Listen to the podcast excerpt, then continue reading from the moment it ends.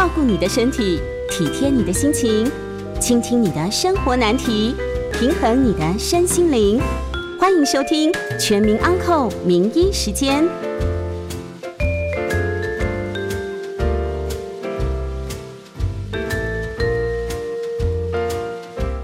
这里是九八新闻台，欢迎收听每周一至周五晚上八点播出的《全民安扣》节目。我是振兴医院新陈代谢科时光中医师。另外，我们将在半点过后接听大家的 call in 电话，欢迎啊、有问题的话随时可以打电话进来。预告 call in 的专线是零二八三六九三三九八零二八三六九三三九八。今天我们所要讨论的主题就是认识甲状腺癌哈。那这个疾病呢，在女性来讲是比男性要常见很多的。那一般来讲，哈，这些病人哈，刚开始的时候都是啊脖子发现了一个肿块。那他发现了一个肿块之后，他可能会考虑到去看耳鼻喉科，好，或是看这个口腔科、口腔的外科，或是新陈代谢科。那以这个来讲的话，大部分很多的病人还是会到新陈代谢科来求诊。为什么呢？像这类的病人，在所有疾病来讲算是少数，可是，在女性的病人来讲，那就是多数了。这种脖子有肿块的这种问题，女生大概是男生的七八倍左右，所以呢，男生罹患这部分的疾病是少很多的。那至于女生来讲的话，可能啊、她第一个可能家里面有类似甲状腺的这些疾病，所以她会考虑看这个新陈代谢科。那另外来讲，可能有一些啊、求诊到别科的医师，被别科的医师哎意外在试诊的时候，或者在触诊的时候，哎发现。啊，这个病人的甲状腺是有些肿大的现象，然后就会转诊到啊新陈代谢科来。然后另外一个啊病人的来源最主要就是来自于体检。好，因为甲状腺啊这种肿块的话，在以前来讲都是啊大脖子，那现在呢，因为啊食盐全面加碘之后，所以这种大脖子啊越来越少了。那大概就是啊小脖子的方向来呈现。那这个小脖子来讲的话，那有些时候自己啊，在外观上来讲不太容易被发现，可是，在做体检的时候，超音波一扫就发现了，哎，他的甲状腺里面好像有一些啊、呃、大大小小不一的肿块啊，类似这些等等，就会啊转介到新陈代谢科来。所以呢，我们新陈代谢科有关这种甲状腺的肿块，大部分都是由这种三种来源所来求诊的。首先，这个是跟大家做一个。啊，有关这个甲状腺啊，甲状腺肿块的一个认识。那接着呢，我们就要跟大家来讨论一下脖子肿块究竟要该如何的去处理呢？一般来讲啊，甲状腺的疾病分为两大类。第一个是功能上的问题，那功能上的问题不外乎就是甲状腺功能过高，或是所谓的甲状腺亢进症，好，或是甲状腺低下症，好，机能不足。好，跟功能有关系的，那这个是属于功能的一个部分。那有关这个功能的疾病，大部分百分之九十九以上，基本上来讲，它都是属于良性的。那它好发的原因呢，最主要是一些自体免疫方面的问题所导致的。所以功能性来讲，基本上我们就已经把这个所谓的甲状腺癌或是恶性肿瘤给排除掉了。那这个所谓就是所谓的功能性的部分。那另外一大类呢，就是所谓的。结构性的问题，或是解剖构造上的问题。那简单的来讲，就是说病人的脖子外观看起来是啊大大的，可能有个肿块，可是呢，他没有觉得什么样的不舒服，顶多了不起就是说他可能会抱怨说：“哎，我是不是会经常的咳嗽啦？或是我吞口水的时候有一点异物感的一个感觉，或是呢，在吃饭的时候可能喉咙有点稍微卡卡的，啊，类似这种主诉。除此之外，基本上来讲。病人大概没有什么样的一个不舒服，所以说，那像这类它是属于结构性的，或是所谓解剖上构造异常的部分，因为它的功能是正常的嘛，所以这类的病人基本上来讲，他不太会有什么样的不舒服来求诊。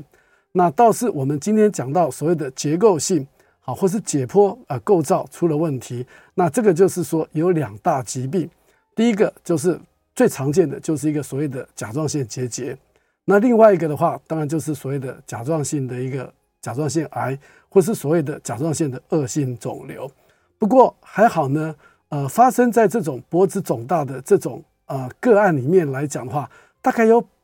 呃百分之九十七的这种所谓的甲状腺结节是属于良性的，大概只有百分之三哈的病人哈，他的这个结节的肿块才是属于恶性的。好，那等一下会跟大家再来分享呃我们如何的诊断啊跟治疗。那这个来讲的话，一般来讲病人都会很恐慌，一发现哎脖子有肿大硬块的话，赶快可能就会来求诊。好，特别是啊体检报告发出之后，他会建议说，哎要到新陈代谢科的那边去，给新陈代谢科的医师啊看一下，看看是不是有一个恶性的一个机会。不过呢，根据所有的统计的报告来讲的话，经过所谓的细针穿刺，好之后呢，其实真正是属于恶性肿瘤的机会，其实只有百分之三。所以呢，啊机会并不是那么的高。好，那另外来讲呢，这个恶性肿瘤的话，基本上来讲，我们对它的认知，当然随着时间的一个演进，也越来的越加的清晰。好，它最主要有四种啊，属于甲状腺癌的这种不同细胞的一个结构。第一个就是所谓乳突状的一个结构，然后第二个就是属于滤泡型的一个结构，然后第三个呢就是属于髓质化的一种结构，然后第四种呢就是属于未分化的一种结构。那这四种结构来讲的话，以这种乳突状的结构是最为常见的，大概占了所有甲状腺癌里面的百分之八十五到九十之间，它的比例是最高的。那换句话说，它的预后呢，虽然很常见，可是它的预后也是最好的。这是第一个部分。那第二个就是所谓的滤泡型的这个结构。那滤泡型的结构基本上来讲也是比较偏重于所谓良性的部分。所以偏重良性的部分，就是说，基本上来讲，也可以像乳突状的这种结构的甲状腺癌是一样的，基本上百分之百根除的机会是相当相当的高，可以达到八九十个 percent 以上。好，只要早期发现，透过一些呃手术或是一些放射性原子点的一个治疗，采取一种比较积极的治疗方式，基本上来讲，它的治愈率几乎都是高达九十 percent 以上的。好，所以说它是比较属于偏性于我们所谓的良性的一种肿瘤。然后第三个的话，就是所谓的髓质状的一种结构。那这种髓质状的结构的话，比例上就少了很多，比例上大概就只有一到两个 percent 左右，非常的少见。那属于这种髓质性的结构呢，它有一些特性。第一个，它可能跟这个家族的一些呃呃遗传啊、呃、是有关系的，这是第一个。那第二个来讲的话，除了这个有这个甲状腺髓质癌之外，我们可能还要考虑到其他相关内分泌疾病的一些呃肿瘤，因为髓质癌可能只是这种比较复杂的一个内分泌肿瘤其中里面的一个部分。不过呢，这种髓质癌来讲的话，在所有的这个甲状腺的这种啊、比例上来讲的话，它也是不常见的，比例上大概啊、大概就是啊、一两个 percent 左右。好，它是属于介于刚好我们认为比较良性跟恶性的中间。那第四个就是未分化的细胞型的一个形态。那未分化型的细胞是最最最不好的，它的这个预后是最不好的，因为它很快的可能就转移出去，而且这些细胞哈都是非常接近一种所谓的原生的细胞，所以呢，它在转移来讲或是在治疗来讲都是比较难以去掌控的。不过呢，目前来讲，对这种未分泌细胞癌的话，经过几年的追踪跟研究之后，其实有一些呃特别的新的药可以来治疗这种疾病。可是事实上来讲，治疗的效果仍然不是说很好。那这个就是有点类似呃标靶治疗的一种方式。好，那所以说在这种呃未分化的这种呃形态的这种甲状腺恶性肿瘤的话，那基本上来讲，它的死亡率非常的高，而且病人可能在很短的时间之内就会死亡。不过还好呢，这种呃未分化细胞形态的这种恶性肿瘤，它的比例也不太高，也仅止于大概一到两个 percent 左右。所以呢，呃，有关这个甲状腺癌的这种细胞的分类，大概就是以这四类为主。那这四类来讲的话，基本上来讲，处理的方式也可能不大一样。如果呢，你透过超音波定位，啊，指引下的一个细胞穿刺，当然这个准确率是非常非常的高的。基本上来讲，呃，大概都可以做一个非常正确的一个判断。好，那以这个所谓的乳突癌状来讲的话，它的治愈率是非常高的，大概有百分之九十以上是可以完全啊治愈的。所以呢，啊健保局也很聪明，他们也了解到这个癌性，这个癌症哈，这种所谓的乳突状的细胞癌哈，他也认为是比较偏重于良性的，所以他给的重大伤病卡只有三年。那他认为三年之后你应该就完全复，就会完全好了，所以重大伤病卡就不会再给你继续的去使用。不像其他的一些恶性肿瘤的话，给的伤病重大伤病重大伤病卡的话，大概可以持续个五年左右，所以这也是有点不同啦哈。那另外来讲的话哈，它的治疗方式最主要就是说，呃，有三种的治疗方式。第一个就是当然不外乎就是开刀，好，那开刀来讲，在外科来讲也有一些争论。他们可能会透过病人的年龄，对不对？还有性别，还有看看他们家族性的一种遗传，好，再来决定，还有看看肿瘤的大小，再来决定这个肿瘤的呃部分的一种切除，究竟是采取比较全面性的切除呢，还是比较保守一点点的切除？那这个当然就是可能需要呃外科医师的经验跟呃内新陈代谢科的医师来做一个讨论，然后给病人做一个呃最适切的一个治疗。好，那第二个的话。呃，手术切除之后，如果说假设把全部的甲状腺都切除之后呢，可能就是啊、呃、要考虑第二步，就所谓的放射性点的一个治疗。那放射性的点的治疗来讲，它也有两种不同的治疗方法。第一个就是所谓的呃高剂量的放射性点的一种治疗，那另外一个就是剂量比较低分次的一种放射性的治疗。那当然这两种好处，这两种治疗的方方法。虽然不太一致，可是呢，对病人的预后来讲，其实都还算是啊蛮不错的哈。那另外一个的话，就是说，呃，接受一次比较高剂量的放射性点的治治疗的话，病人可能要在医院住一天左右，要隔离一天了哈。那我想，如果说曾经接受过啊这类高剂量放射性碘治疗的病人来讲，他应该就非常清楚这个治疗中呃的一个过程或是一个。啊，到底一些注意事项啊，到底要如何哈？那我想，呃，基于时间的关系，我们先进广告休息一下，呃，广告之后再回到全民昂扣的节目。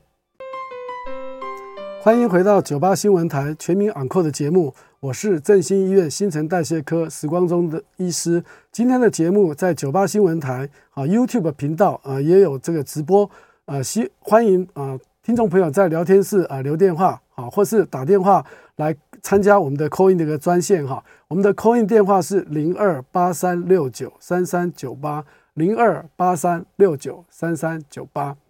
我们现在就啊进入到第二个单元哈，刚刚有特别提到这个所谓的放射性原子点的一个治疗，分为高剂量，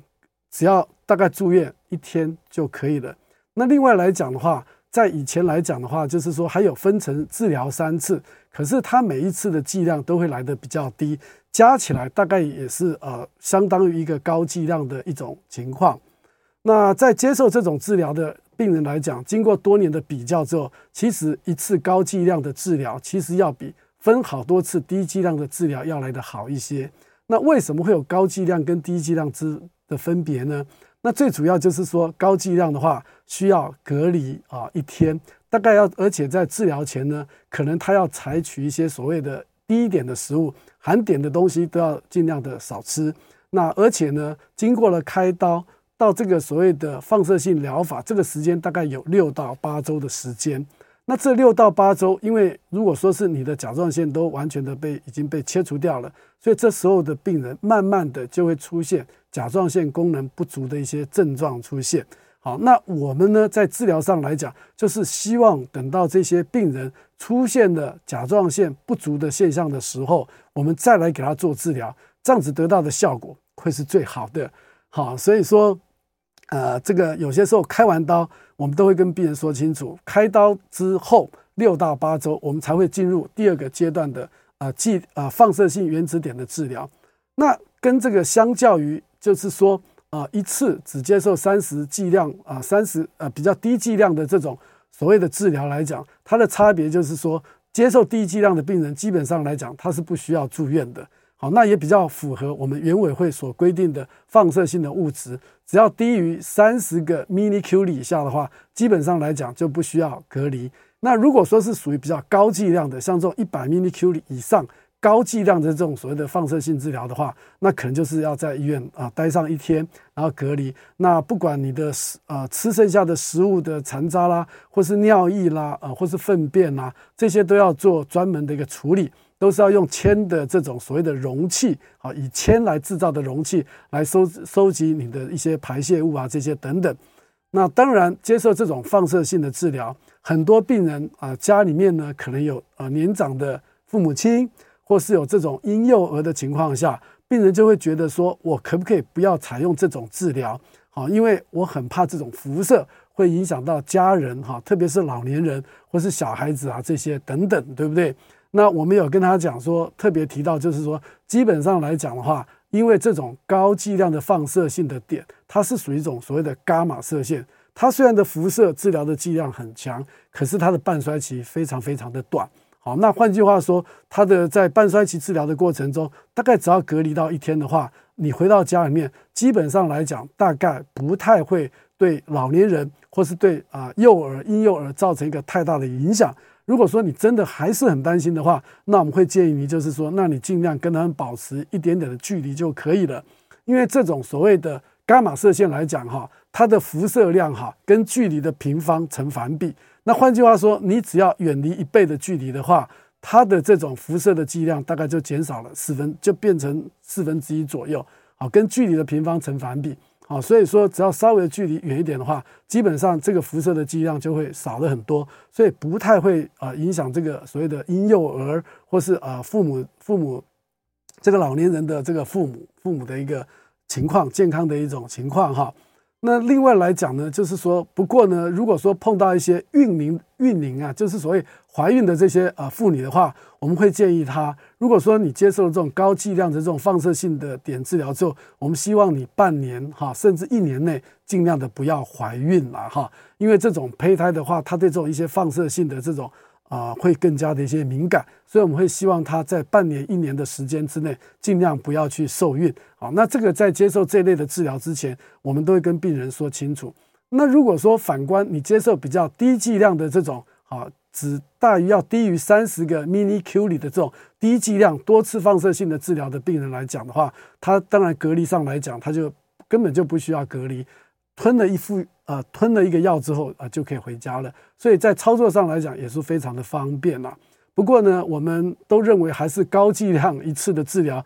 应该会把一些所谓残余剩下的这些甲状腺的癌细胞来做一个彻底的根除，其实是比较好的。那如果说呢，你的治疗并没有把全部的甲状腺都给移除掉，只是移除掉部分，或是保留到部分的话，基本上就不太采用这种放射性原子点的治疗。为什么呢？最主要就是这个放射性的原子点，最主要有点追杀的动作。因为你把甲状腺都去除掉之后，也很怕有一些残余的一些恶性肿瘤的细胞，并没有办法完全的拿干净。好，它可能会啊透过呃周边的血液，可能会带到其他的地方去，比如说会带到周围的淋巴结啊这些等等。好，那所以说啊这种所谓的高放射性啊。原子点那个治疗，就是说把这些残余，甚至肉眼都看不到这些恶性肿瘤的细胞来做一个根除的一个动作。那当然呢，因为这个甲状腺癌哈，在治疗的时候，它的复发率是很低的，所以呢，也有一派的讲法就是说，哎，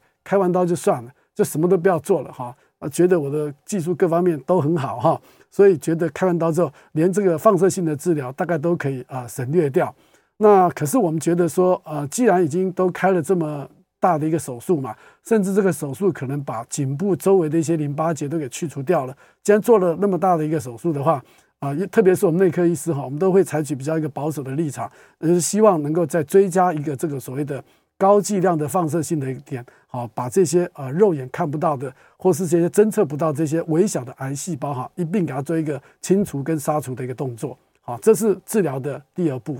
那第三步呢，就是说，经过了这个放射高剂量的点治疗之后呢，你呢隔天呢还是要回到核子医学科去来做一个所谓全身骨头的一个扫描，甚至有些更积极一点的话，还会做一个超音波。啊，做完之后，我们就开始给病人吃这种所谓的甲状腺素，啊，就是这个啊的剂量来治疗这个甲状腺癌术后。那提到这个甲状腺素哈，很多呃病人呢也都会误解。因为我们有些时候在门诊治疗一些甲状腺结节的病人来讲，我们也同样的会给他吃一些甲状腺素。可是病人都会问到同样的一个问题，说：“诶，史医师，我们的甲状腺功能是正常的，我为什么要吃这个甲状腺素呢？”那我呢就会呃苦口婆心，也是非常的细心来跟病人做一个解释。我说呢，这个甲状腺素其实它可以治疗三种疾病。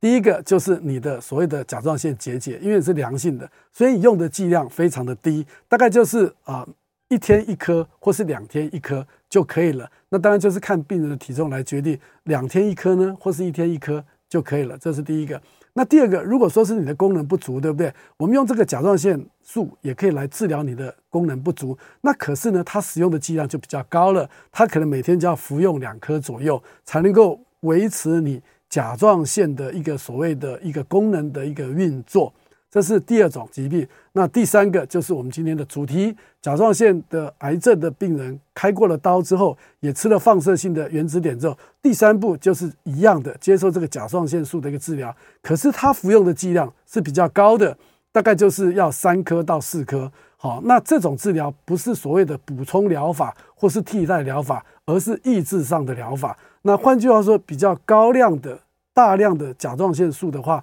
它可以让这种所谓的呃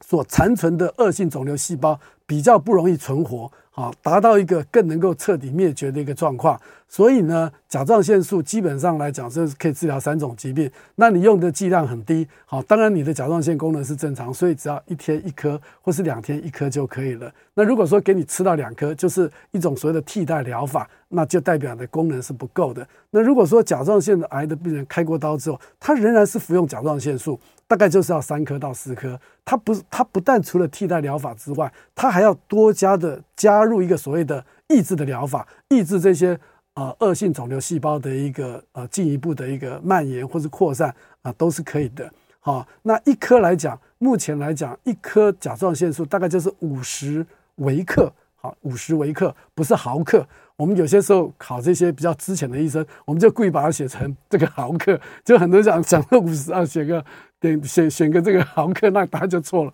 单位是微克，不是毫克，那代表它的剂量是非常非常低的哈。那很多啊，听众朋友呢都觉得说，哎，那我的甲状腺啊，这个肿瘤我可以都不要治疗呢？好，可不可以？那我也会啊提醒听众朋友，就是说，如果说你确诊了是一个所谓的甲状腺乳突癌，好，或是这种所谓的啊滤泡性的结构的恶性肿瘤的话，基本上来讲，它是比较接近于良性的。当然，你可以有足够的时间回去好好的考虑，好，你一两个月啊再来开刀，呃，也可以，好，并不是说急着。确定是恶性肿瘤，马上就给你做开刀的一个切除的一个动作，这个是可以让你回家好好考虑，因为它生长的速度非常慢，而且呢，在治疗上来讲，成功率哈，你只要接受了手术的治疗。啊，接受了高放射性点的一个治疗之后，再加上所谓的甲状腺素的抑制疗法，这种所谓三合一的疗法之之后，基本上来讲，成功率治愈的成功率比例是高达百分之九十以上的。那以现在来讲的话，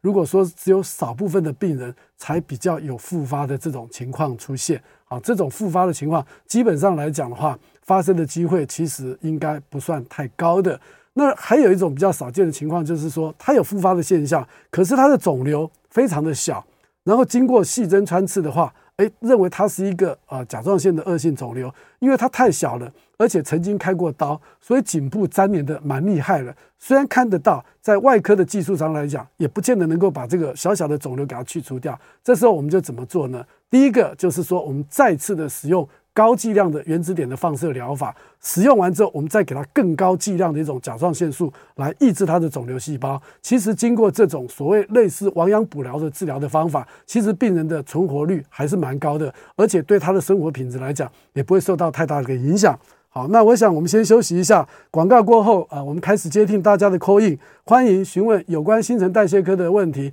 包括了糖尿病、高血脂、肥胖症，只要跟新陈代谢科有关的，都啊非常的欢迎听众朋友打电话进来啊 call in，我们的 call in 专线是零二八三六九三三九八零二八三六九三三九八，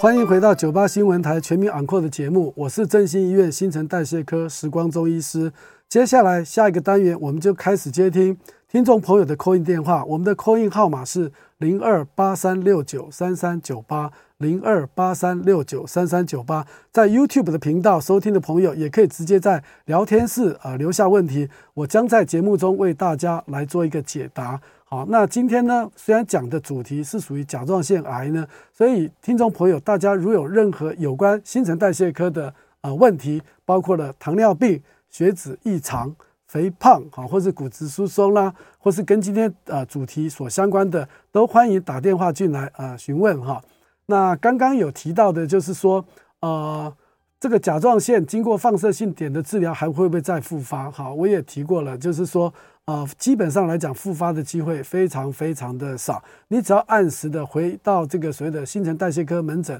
啊那边的医师，他自然而然就会帮你抽血做一些检查，还有这个所谓的安排超音波。那因为哈甲状腺这个细胞，它会分泌一个所谓的甲状腺球蛋白。那如果说假设你这甲状腺球蛋白哈啊、没有了，或是高起来了，就要怀，就是说突然高起来，可能就要考考虑复发的问题。因为你把这个甲状腺细胞全部都切除，甲状腺都全部切除之后，那当然你血液中的甲状腺球蛋白会怎么样？会很低，低到测不到。对不对？那如果说，诶，它慢慢的有上升的趋势的话，这时候就代表可能残余的甲状腺细胞又开始活动，又开始作怪了。所以，我们只要透过抽血的话，就可以很简单的来判断这个癌细胞残余的癌细胞会不会有被活化，或是有再次啊活动的一个情况。所以，基本上来讲，只要抽血跟定期的超音波的追踪，应该即使复发的话，呃，也可以呃来预防的哈。OK，那呃有一个呃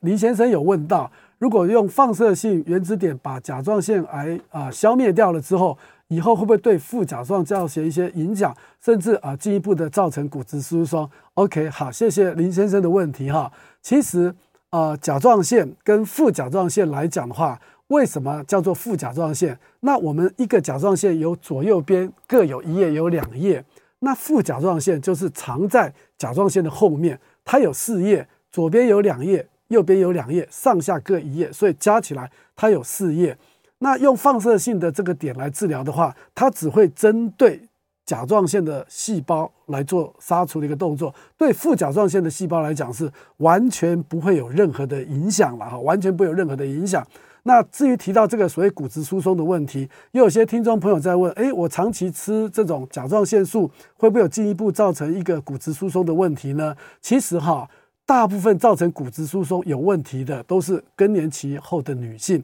然后他们造成骨质疏松最常见的原因，就是因为更年期之后没有女性荷尔蒙的一个保护，所以慢慢就造成一个骨质疏松的一个情况。那有些听众朋友非常的认真，也非常的细心，他也去看了使用甲状腺的一些访单，他也会建议我们，就是说，呃呃，这个吃了服用之后会不会产生骨质疏松的问题？我都会跟病人讲说，其实不用考虑到这个问题。好，为什么？因为造成骨质疏松，哈，几乎百分之九十几还是因为女性荷尔蒙啊不足所造成的。所以在治疗骨质疏松最好的药，其实就是女性荷尔蒙，好，几乎。几乎你只要能够按时的服用女性荷尔蒙，基本上你虽然到五十岁停经之后，你到了六十岁，你的骨头其实也并不会有疏松的一个情况出现。那甲状腺素当然有会可能会造成骨质疏松，可是它真正跟所有你造成骨质疏松的比较起来的话，它几乎是微不足道的。所以千万听众朋友不要认为说，哎，吃这个药可能会造成骨质疏松，然后我就不吃了，或是自动把它减掉，这个就是非常的危险的一个动作了哈。那特别是这种所谓的甲状腺癌。开过刀，经过放射性碘的治疗，然后再加上啊所谓的抑制这种所谓复发的高剂量的甲状腺素的时候，一定要好好的呃去服用，千万不要去啊做一个打折啦，或是做一个折扣哈。好，林先生，请说。哎，那个石医师您好哈，我想请教的问题是说哈。像您刚刚有提到的这个甲状腺结节，它是一个解剖构造上的一个增生嘛，哈。对。然后我们今天讲的这个甲状腺癌啊，或者是功能啊、呃、功能的亢进或低下，都是呃这个功能上的问题哈。可是有些妇女就很害怕，因为我们台湾有甲状腺结节的妇女人数，其实刚之前听您提过，其实还蛮高的。他医生说，哎，医生只要跟你说你的甲状腺有问题，它不分是哪一个。不分三七二十一，就说呃，这个海带不能吃啦，十字花科的蔬菜不能吃啦。那借由今天的这个节目，您上节目的这个宝贵机会，能不能够请您稍微说明一下，什么样子甲状腺问题的人，其实你是可以吃的？什么样子的人，你才是真正需要避免的？然后有只要有甲状腺结节，我一定要奋力的想办法把它解决掉吗？上两个问题跟您请教，我在家收听，谢谢您，好，谢谢呃林先生的呃问题哈，好。其实哈，这个有些时候就是知识上来讲一些呃比较不正确的观念了哈。那刚林先生提到这个，很多说哎甲状腺有病人的病人就不能吃这种含碘的这种食物，包括了海苔啦、海带啦、昆布这些东西等等。其实大部分甲状腺疾病的病人来讲，通通都可以吃，只有一种是例外的哈，就是甲状腺亢进的病人刚开始发病的时候哈。还是属于一种亢进的阶段来讲，大概是避免要避免。那像这种甲状腺亢进的避免哈，它要避免两个事情：第一个要避免剧烈的运动，第二个就是含碘的东西要减少它的服用。因为刚我也跟听众朋友分享过，含碘哈，它是制造甲状腺素的来源哈。那像这种抗进的病人来讲的话，你给他一个碘比较高的一个食物的时候，可能会增加他甲状腺素的一个制造的一个合成，所以呢，这时候是不好的。那如果说是经过了两个月的治疗之后，他的甲状腺功能恢复正常了，这时候我就跟听众朋友、跟病、跟我的病人讲说：“OK，你这两个危机解除了，你可以跟正常人一样，你也可以正常的去运动，你也可以开始吃这种含碘的食物是没有问题的。所以只有在。”啊、甲状腺亢进前两个月还没有让甲状腺恢复功能到正常的时候，这时候含碘的东西尽量是要去少吃。除此之外，其实在任何的呃疾病上来讲，其实你要吃含碘的东西，通通都 OK 的，没有问题。你仍然可以去呃享用海鲜啊，或是享一些美食是没有问题的。这是第一个。那第二个呢？呃，问题就是说，诶，这个甲状腺结节想不想要把它给消除掉？那我是觉得哈，以我们来讲，我们看一个病人哈，第一个我们当然会帮他做超音波，先看他的大小，然后大小来决定他以后治疗的方针。如果说小一公分的话，我们甚至有些时候我们连超音波指引下的细针穿刺，我们连做都不会做。我们会建议病人，诶，三个月之后我们再来做一次超音波，看看这个甲状腺的大小。如果说三个月到半年之后这个甲状腺有变大的话，我们就考虑去做一个细针穿刺。那如果说，诶，它维持是一样的，或是告诉你它只是一个甲状腺的水泡，连结节都不是的话，那这样子的话，如果说它的大小没有变化，只要追踪就可以了。好，这个是小一公分的一个做法。那如果说大一公分以上，对不对？一公分到四公分的话，这时候我们就建议病人做细针的一个穿刺。那同样在追踪的过程中来讲，也是用超音波的方式啊来追踪，看看它大小的变化。那如果说它的大小变大了，这时候我们就会考虑到一个做细针的一个穿刺。好，当然啊比较大的时候，我们追踪的频率可能会比较频繁一点。比如说刚开始的时候可能三个月啊，或者是慢慢的延展到半年。如果经过两年以上的追踪，对，发现其实它的大小都没有太大的变化，这时候我们可能就会延缓追踪的时间，我们就半年或者一年再追踪一次就可以，代表它这个结节它是一个呈现一个很稳定的一个状况下。那因为你也不知道它是什么什么时候形成的，所以初期的时候我们会追踪的会比较紧密一些，三个月到半年。如果经过了两三年的追踪之后，诶，发现它没有太大的变化，那基本上来讲，追踪的时间我们可以可以延缓，哈，变得比较长。这是一到四公分的一个做法。那如果说是属于四公分以上的话，基本上来讲，不管它是良性或是恶性的，我们都会建议病人开刀啊。为什么？因为四公分就大了蛮多的嘛，对不对？其实只要一公分变成两公分的话，它的体积就增加了，呃，二次二的三次方就增加了八倍。所以你不要小看这个增加一倍，一倍的话，它的体积就等于增加了八倍，二的三次方。如果说这个呃结节从两公分，变到了四公分，呃，增加了一倍的直径的话，对不对？那代表它体积增加了八倍。那当这个超过四公分以上，它的体积代表代表它很大很大。如果说是呃，它不会整个都是属于恶性的肿瘤，它可能只是其中里面一部分的恶性肿瘤。这时候有些时候在穿刺上来讲，不容易真正的穿到恶性肿瘤的细胞。所以呢，四公分以上，不管是良性恶性，我们都会建议病人做一个手术把它切除的一个动作。好，所以说，如果说是你是小于一公分以下，那大概连穿刺可能都不会考虑去做，门诊追踪就可以。那如果一到四公分的话，追踪的频度可能会稍微高一点。那或许有些病人觉得说，哎，我一定要想办法把它去除掉，或是干嘛等等，那是另外一个问题。啊，所以说基本上来讲，我们刚刚也有提过，其实里面恶性的机会非常非常的低，只有三个 percent 左右。而万一发生了，其实治疗的机会啊，成功率啊，痊愈率也是高达百分之呃九十以上，所以大家不用那么的担心。那我曾经碰到一个个案，他两年后哈才跑来说，哎，他要来开刀。哈，我说两年后，然后我们看看，不过他运气也不错，开刀之后，哎。没有复发也是治疗的很完整，不过当然我不鼓励啊病人这么做了哈，万一这两年有什么闪失，不就损失就大了。如果说你晚个一个月、两个月啊，甚至三个月开刀。即使是恶性肿瘤，其实对你整个预后来讲不会有太大的影响。那如果说是属于那种所谓的髓质癌，或特别是这种髓质癌，或是未分化的这种细胞形态这种恶性肿瘤的话，那个恐怕连开刀的机会都没有。好，所以说有些时候细针的穿刺啊蛮重要的，最主要就是来看看它是属于哪一种细胞形态，不同的细胞形态就决定了不同的治疗方式。同样的，更重要也决定到你的预后啊，也决定了预后。好，我们先休息一下。呃，广告回来继续。呃，接受大家的 call in，call in 专线是零二八三六九三三九八零二八三六九三三九八。欢迎回到九八新闻台全民昂 n 的节目，我是振兴医院新陈代谢科时光中医师。最后的这个单元，我们就开始接受呃听众朋友 call in 的电话哈。call in 的电话专线是零二八三六九三三九八。零二八三六九三三九八，在 YouTube 的频道，我们也是同步播出的。欢迎听众朋友可以呃写信到聊天室来，呃来大家一起来讨论问题。我将在节目中呃为大家来做一个解答。呃，李小姐，请说。哎，石医师您好。嗯，我我想要请教您说，您刚刚有提到说甲状腺素可以。治疗结节嘛，甲状腺的结节。对。那请问是说它是可以抑制它长大，还是说它会让它缩小，甚至于消失？那它要一直吃呢，还是说吃到什么情况的话会停药，还是说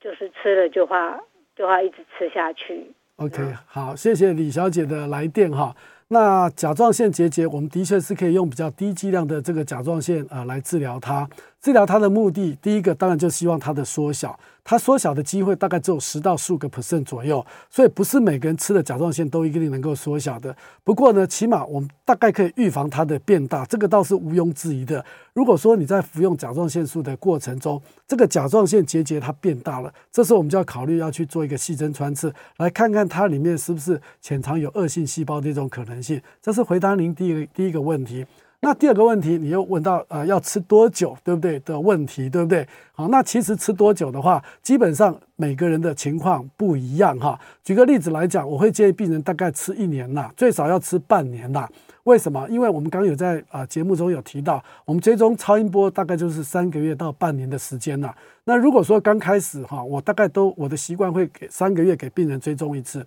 如果说诶三个月之后呢，他的甲状腺素其实好像甲状腺结节也没有明显的缩小，大概就是维持在那个样子。那我会建议病人，那我们就再吃呃三个月看看，半年的时候我们再来追踪哈。那如果说追踪呃甲状腺素似乎也没有缩小，而也没有变大，呃维持在现状，对不对？那我也会跟建议病人讲说，那我们就是半年后再来追踪。那这个药我希望你能够再继续吃。那半年之后，如果说一样，经过一年的治疗之后，病人他的甲状腺结节没有缩小，维持现状，这时候我就可能会考虑把病人的药给减掉，甚至停掉。好，所以说并不是一辈子吃。那如果说是吃的过程中，它能够逐步逐步的缩小，而且缩小的非常好的话，这时候我就会叫病人鼓励他会继续吃，因为你在治疗上是有效果的。那如果说是啊、治疗上来讲看。不出它有一个极具啊明显啊缩小的一个情况的下，这时候前半年我们就是照全量吃，后半年我们就减半吃。它的大小如果说仍然都维持一样，没有变大的情况下，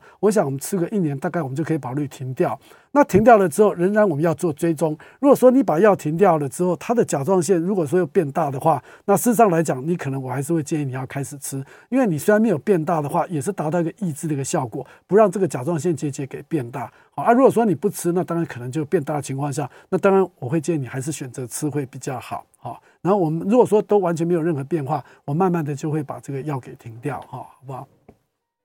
那很多听众朋友也有考虑到，就是所谓的结节跟这个所谓的水泡，好，或是气泡有什么样的不同，对不对？这个很多病人都会问到哈。那当然，这个结节或是气泡来讲的话，是超音波底下的一个诊断。如果说你的超音波的回音越强的话，就比较像是水泡；如果说回音没有那么强的话，就比较像结节。那这两个区别，这两个除了超音波的影像学来判断之外，那我会跟别人讲，水泡的话，大概就是百分之百是良性的啦，你就放心了，连穿刺可能都不需要做，我们只要追踪就可以了。那如果说是结节呢，它也是一个良性的东西，大概里面有三个 percent 是属于恶性的一个机会，所以这个呃结节的话，我们会去做一个严格跟紧密的一个追踪。那也有一种情况，水泡跟结节啊，大概都会同时存在。那在这种情况下，我们就会特别去追踪这个结节的一个状况。那如果说是水泡的话，基本上来讲是不需要吃药的。好，你不吃药呢，这个水泡它可能自己也会消失掉，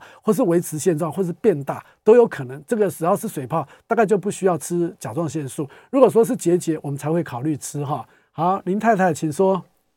是李医师你好，我想跟你请教一下，就是说我在十几年前的话，我有拿掉那个就是甲状腺结节，因为疑似有点那个就是不规则的那个。后来我差不多在五六年前的时候，我发现说我的那个就是胆固醇比较高，然后所以有吃冠状妥。十 mg 光，那那时候的话，就是没有发现说我 TSH 的话就是已经高到四点多，可是我的 T4 还是在正常，T4 的话是一点零六，然后是之后的话，我有发现说就是有肌肉流失的问题，那不晓得说，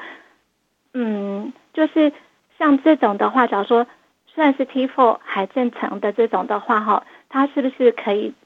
是不是可以吃冠状妥？因为它的那个就是。但是他的药单上面有说，那个就是说甲状腺低下的话，假如说没有治疗的话，会有肌肉病变的问题，就是会比较算是比较容易造成肌肉流失。那是不是是要看 TSH 还是要看 T4？OK，好，这个谢谢林小姐的问题哈。其实啊，呃，两个都要看。那我们现在比较少看 T4，我们比较看 Free T4。那 T4 的话，有些病人他会比较高一点。那高一点的话，并不是代表他的甲状腺啊功能比较高哈。那 T4 的话都是 total 的 T4。那什么样的情况呃 T4 会比较高？第一个，慢性肝炎的病人可能会比较高。然后第二个就是孕妇的病人啊，可能也会比较高。然后第三个就是说有一些呃药物啦，好或是一些呃尿蛋白流失的这些病人来讲的话，呃 T4 有可能会比较高。可是 T4 比较高，像这种来讲都是属于不需要治疗的，类似这种是属于生理性生理的一个情况，所以它会高是代表一种代偿性的一个作用。那如果说你的 TSH，我们要不要治疗，决定就是在这个 TSH。如果说它的 TSH 如你所说只有四的话，基本上来讲是不需要去做治疗的。如果说是你是属于这种所谓的功能低下或是原发性的甲状腺机能不足的情况下，你的 TSH 一定很高。好，不会只有到四而已。好，所以说，呃，我会根据 TSH 的高低再来决定要不要用药。一般来讲，起码要大于十以上，我觉得诊断才比较更加的肯定跟确诊。这时候我才会去用药。所以在临床上来讲，有些时候四跟五啊，甚至有些时候说实在的哈。这个试剂的问题也是啊、有问题哈，也是要考虑的。因为有些时候你如果说同时发现了很多同一批的试剂，它的 T4 都是高的，你就要考虑到这个试剂的标准值是不是就比较高。好，那这个是比较稍微更仔细的部分。所以有些时候我们当医生啊，你不能看到一个数字就来决定病人他就是什么病。而且说实在，我常常会问一些比较年轻的医师，哎，你可不可以告诉我，你怎么确定你这个数字是正确的？诶，他说有这种所谓的标准流程治疗，指引整个做哦，我说那不一定啊，哈，那个不见得哈。那我想这个问题，只要稍微做过研究的这些学者们或者老师，大概就会了解到，数值来讲，我们判读才是最重要的，它难免都会有一些误差所在。这个时候就是要看判读的，所以我常常也很自豪的讲，我我们医生的职业啊，不可能被电脑取代，因为电脑告诉你这个数字正确就是正常就正常，异常就是异常。可是我们的真正在呃病人的身上来讲，异常的数据在这个病人身上来讲可能是正常的，正常的数据来讲在这个病人身上可能是异常的。好，那当然这个需要一些呃专业的一个认定跟判断。好，所以说呃你的这个问题哈，还有你提到冠状妥跟这个甲状腺的关系哈，呃其实这种降血脂的药哈，我们叫做史达丁的药类，那冠状妥只是其中里面的一种哈，就所谓的史达丁。那史达丁这类的药物来讲哈，目前来讲它最比较啊严重的副作用大概就是会造成肝功能异常，还有造成这个肌肉的发炎哈，肌肉的发炎。那事实上来讲哈，它倒不会造成这个所谓的肌肉的流失啊，或是骨质的流失。那甚至这种史达丁这类的药来讲，也可能会增加得到糖尿病一点比较稍微高一点点的风险哈。所以这种史达丁的这些药来讲，它并不会造成啊肌肉的流失，只是可能会造成肌肉的发炎。当然严重的的话哈，会造成所谓的横纹肌溶解症，这个就是属于急症的一个状况。不过这种的情况非常非常的少哈。那像我来讲的话，我做了这么久的医生哈，我倒是没有碰到过因为吃史达定造成的横纹肌溶解症。啊，这种大概都是数十万或者百万分之一的机会，非常非常的低了哈。所以我想你的冠姿妥目前来讲，可能还是需要吃来降低你的胆固醇。那可是呢，你就不用担心到甲状腺的问题，或是担心这个所谓的肌少症的一个问题，或是肌肉流失的问题哈。那我想呢，呃，今天的节目我们就啊讨论到这个地方哈。啊、呃，欢迎大家有问题以后可以随时再有机会提出来发言发问啊，也可以到我的诊间去啊、呃、找我咨询。那我今天是 我是啊、呃、正心医院新陈代谢科时光中医师啊、谢谢大家的收听与观看，谢谢。